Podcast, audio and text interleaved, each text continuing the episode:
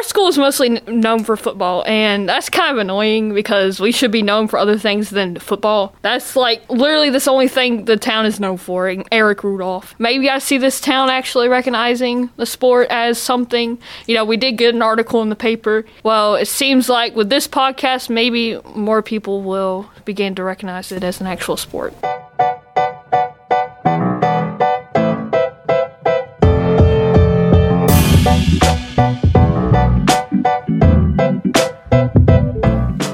Hi, and welcome to Front Porch Productions, a podcast brought to you by your Cherokee Scouts. On this episode of The Front Porch, we meet with Murphy High School students who are trying out for the esports team. These students filled 24 positions out of 70 applicants, and so we're very excited about making the first cut. And they have quite a few things to say about what it means to play a video game as a sport. I'm your host, Abigail Hickman. Grab a snack and meet us on the porch because we're going back to high school.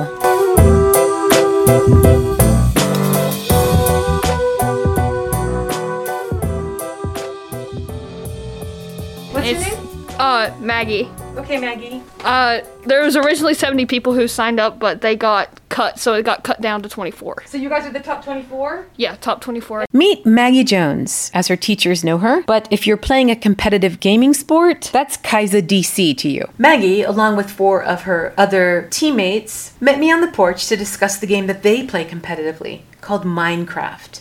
Now, if you're like me, you probably have never heard of Minecraft. Allow me to give you a brief overview in financial terms. Minecraft boasted a revenue from their sales in 2020 at $415 million.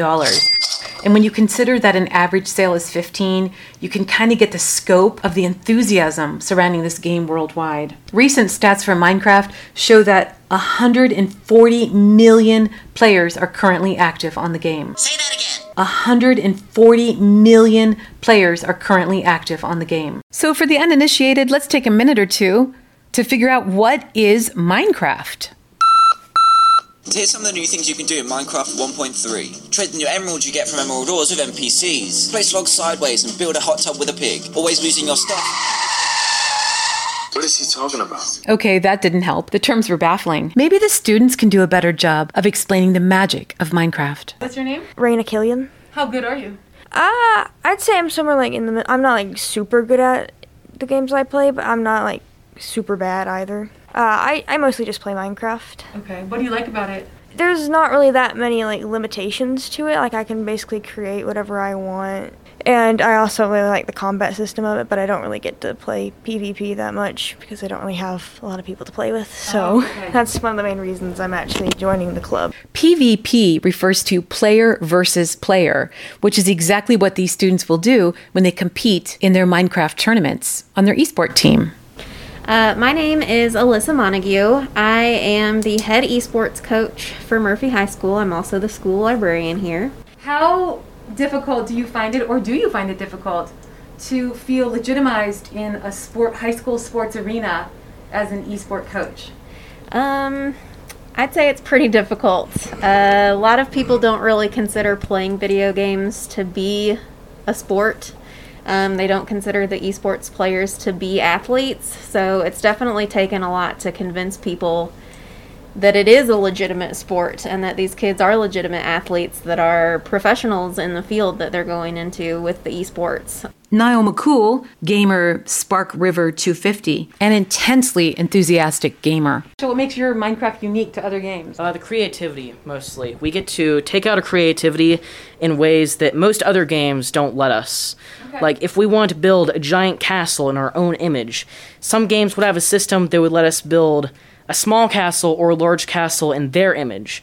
But with our game, then it allows us to build whatever we want in whatever scale or vision we want. Raina Killian, gamer name Wolfpup, and one of the few girls on the team, has a bit to add about her love of Minecraft. The reason that Minecraft is different from other games, it's a lot more like customizable and you can play it in the way that you want. It's very easy to make it so that you can do what you want.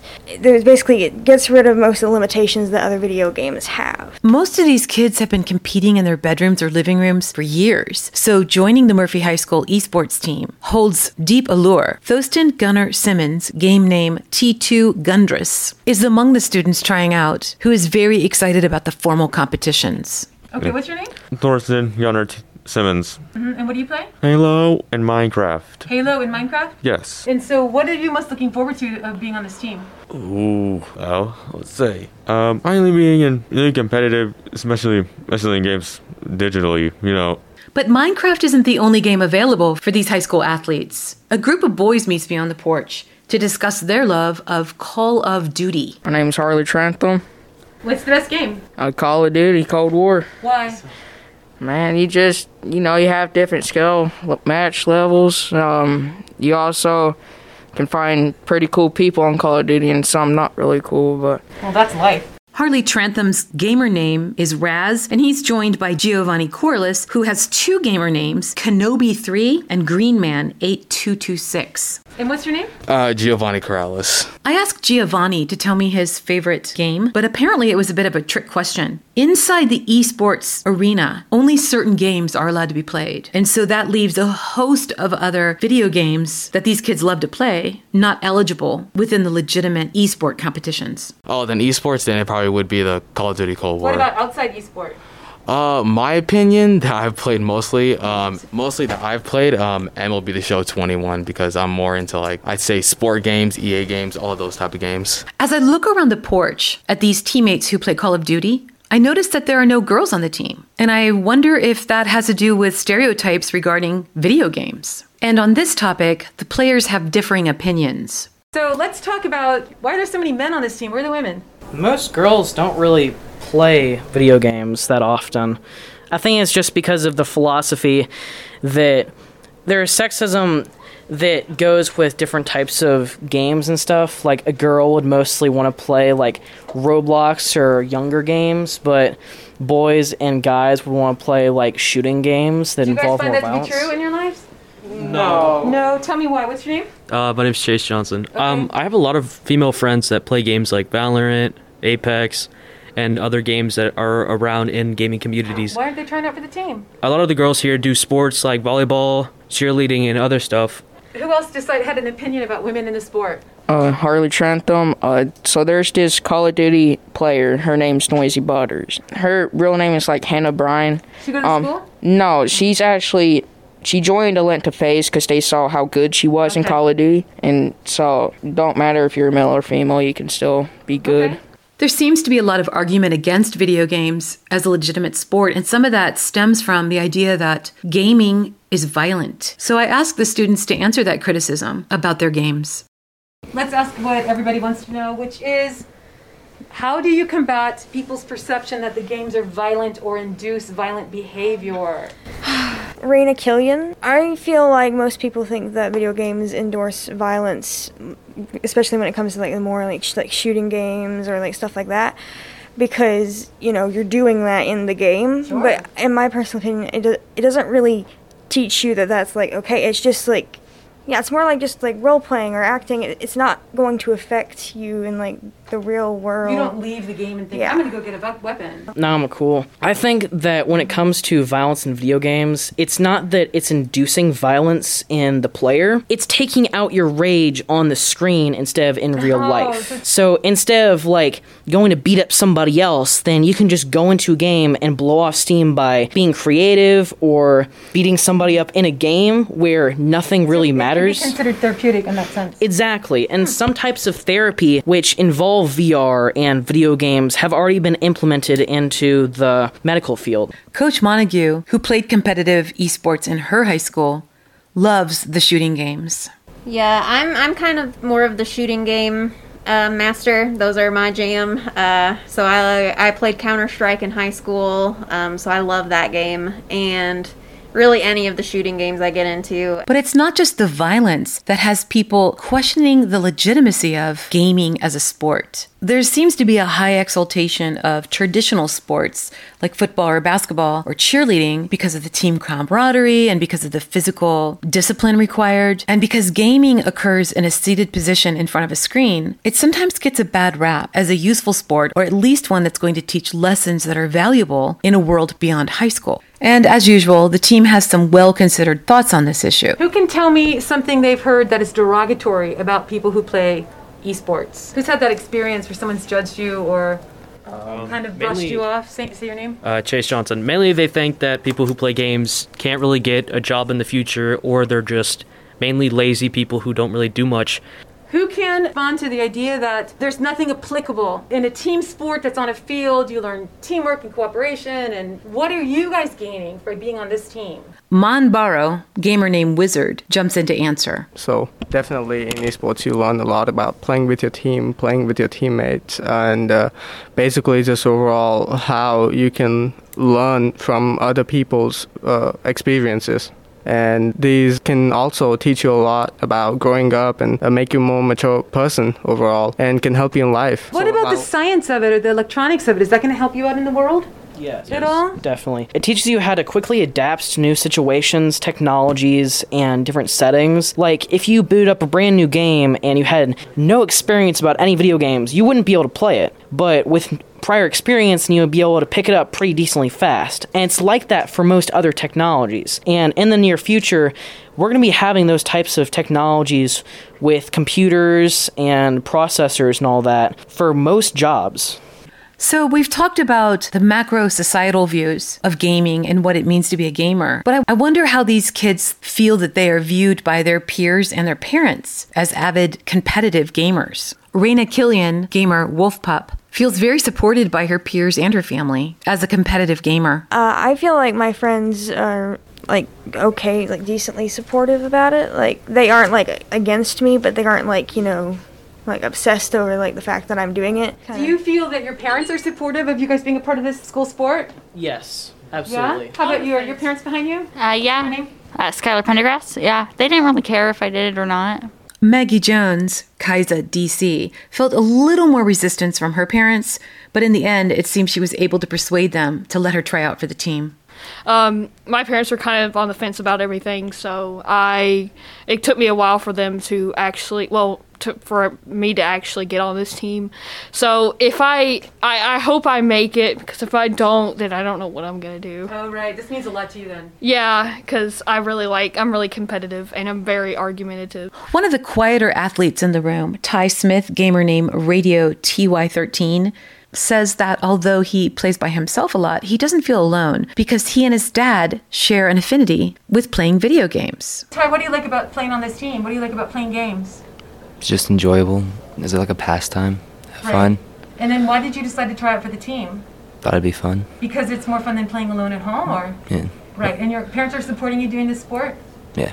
Does anybody else in your family play? Do you feel alone sometimes that you're, no one understands what you enjoy so much? Not really. Why is that? My uh, dad used to play games. Oh, so okay. So you share that. Because this is Murphy High School's very first esport team, there isn't a lot of school recognition or acknowledgement about what the team is about to do or how to handle their accomplishments. I asked them how they felt about maybe never having a pep rally. It's game. It's game day. Okay. So how do you get your high school community at large, faculty and students, to acknowledge that this group of students are participating in a, a challenging sport and they have a game that night? I mean, you're not going to get a pep rally. Am I wrong? Right. Um, that's definitely not wrong.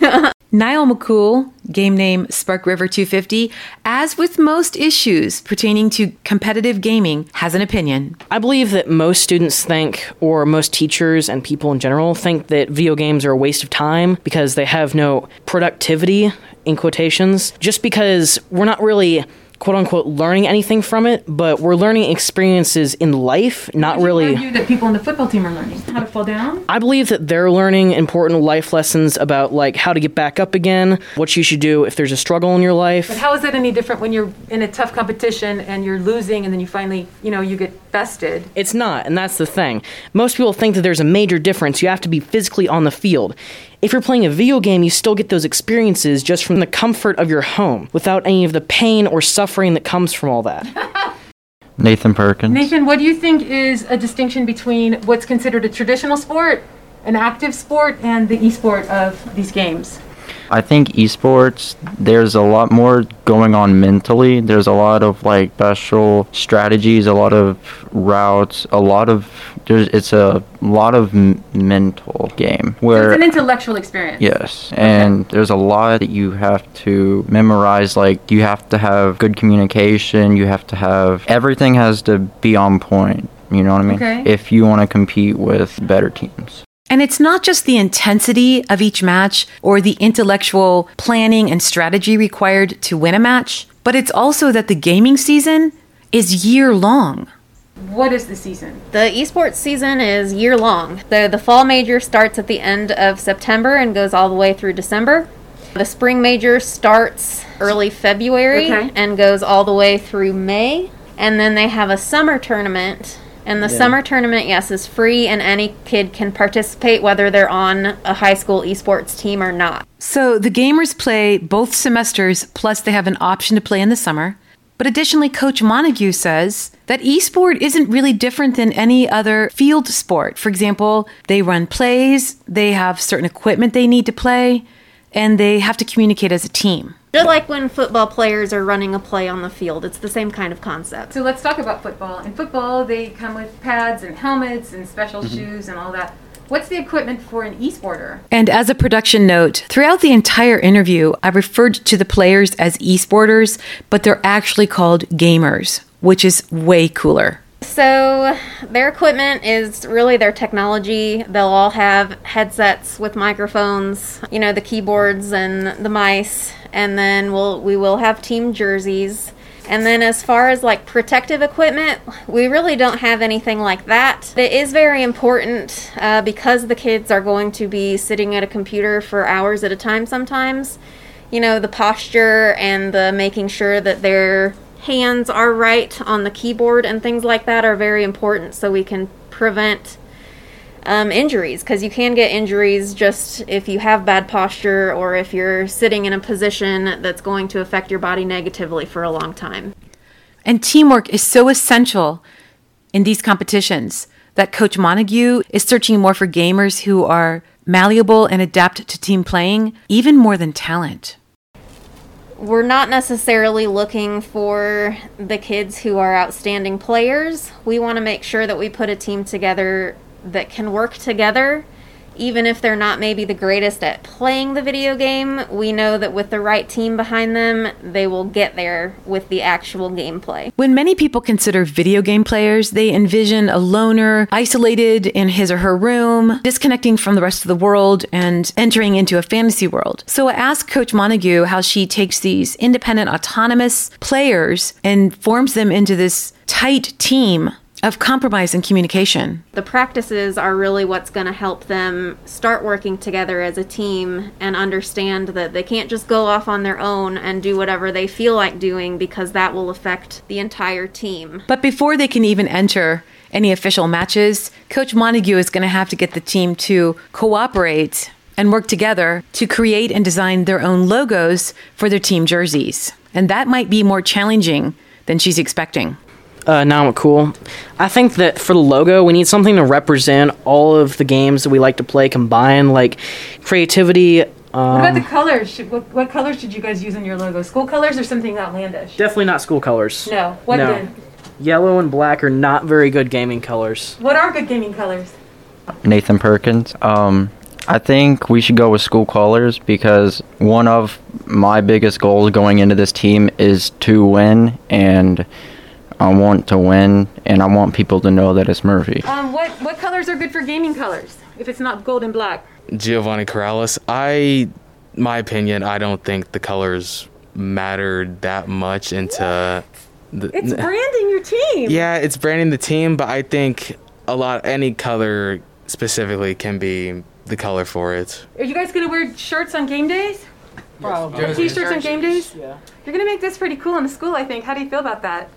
Nathan Perkins. I think it's going to be cool to represent the school through gaming. I mean, it's normally traditional sports like football, baseball, basketball, know. things like that.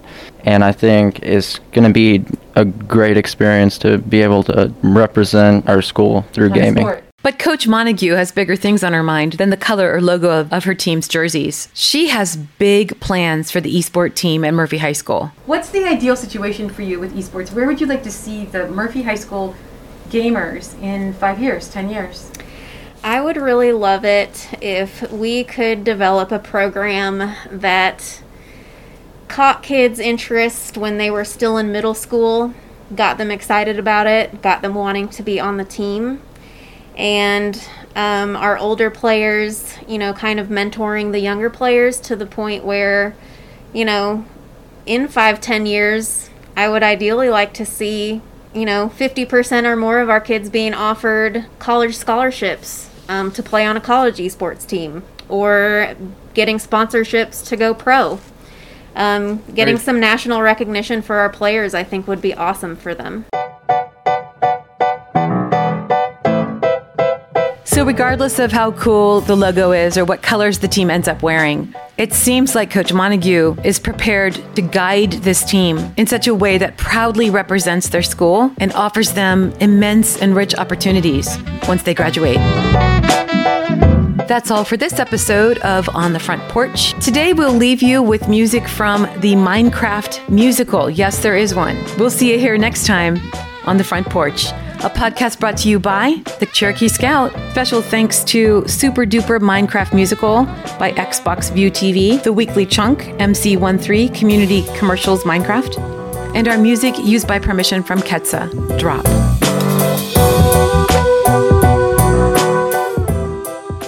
Have you ever thought, sorry, you're just not my type? You've got style, but you're not for me.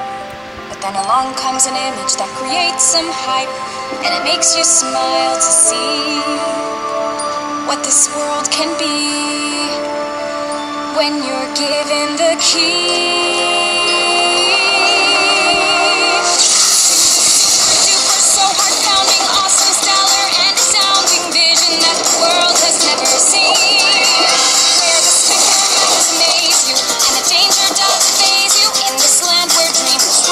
You're the queen. The chorus starts to form, and soon they're dancing up a storm. You said it, what else could be in store? You feel the wind as it whips on by, caused by the fly so high. And as they touch the sky, your spirit starts to soar. Cause for the first time, you truly see yourself. So you dig down deep and you take a